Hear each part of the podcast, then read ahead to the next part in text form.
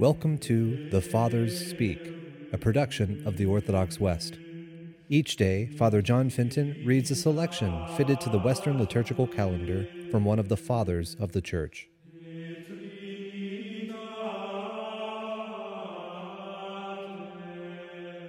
On this fourth Sunday in Advent, let us listen to a portion of a homily by our Father among the Saints, Gregory the Great.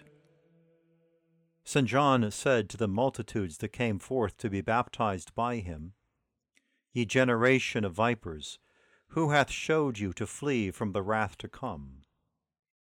Now the wrath to come is the punishment of the last day of vengeance, which the sinner who now will not have recourse to tears of penance, then cannot escape.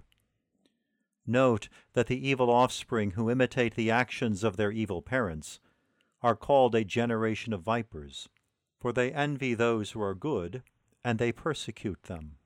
They return evil for good, and devise ways to injure their neighbors. Since in all these things they followed the ways of their carnal fathers, they are, as it were, born venomous children from venomous parents.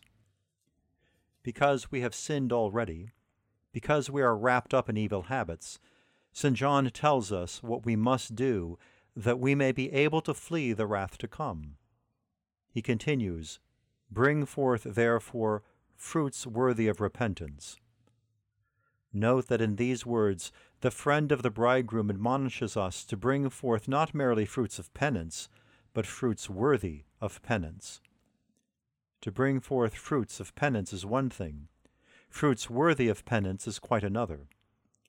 Since we are speaking of fruits worthy of penance, understand that if one has committed no unlawful act, he of right is conceded the use of things lawful, and through them may perform good works, even if he does not wish to relinquish things of the world.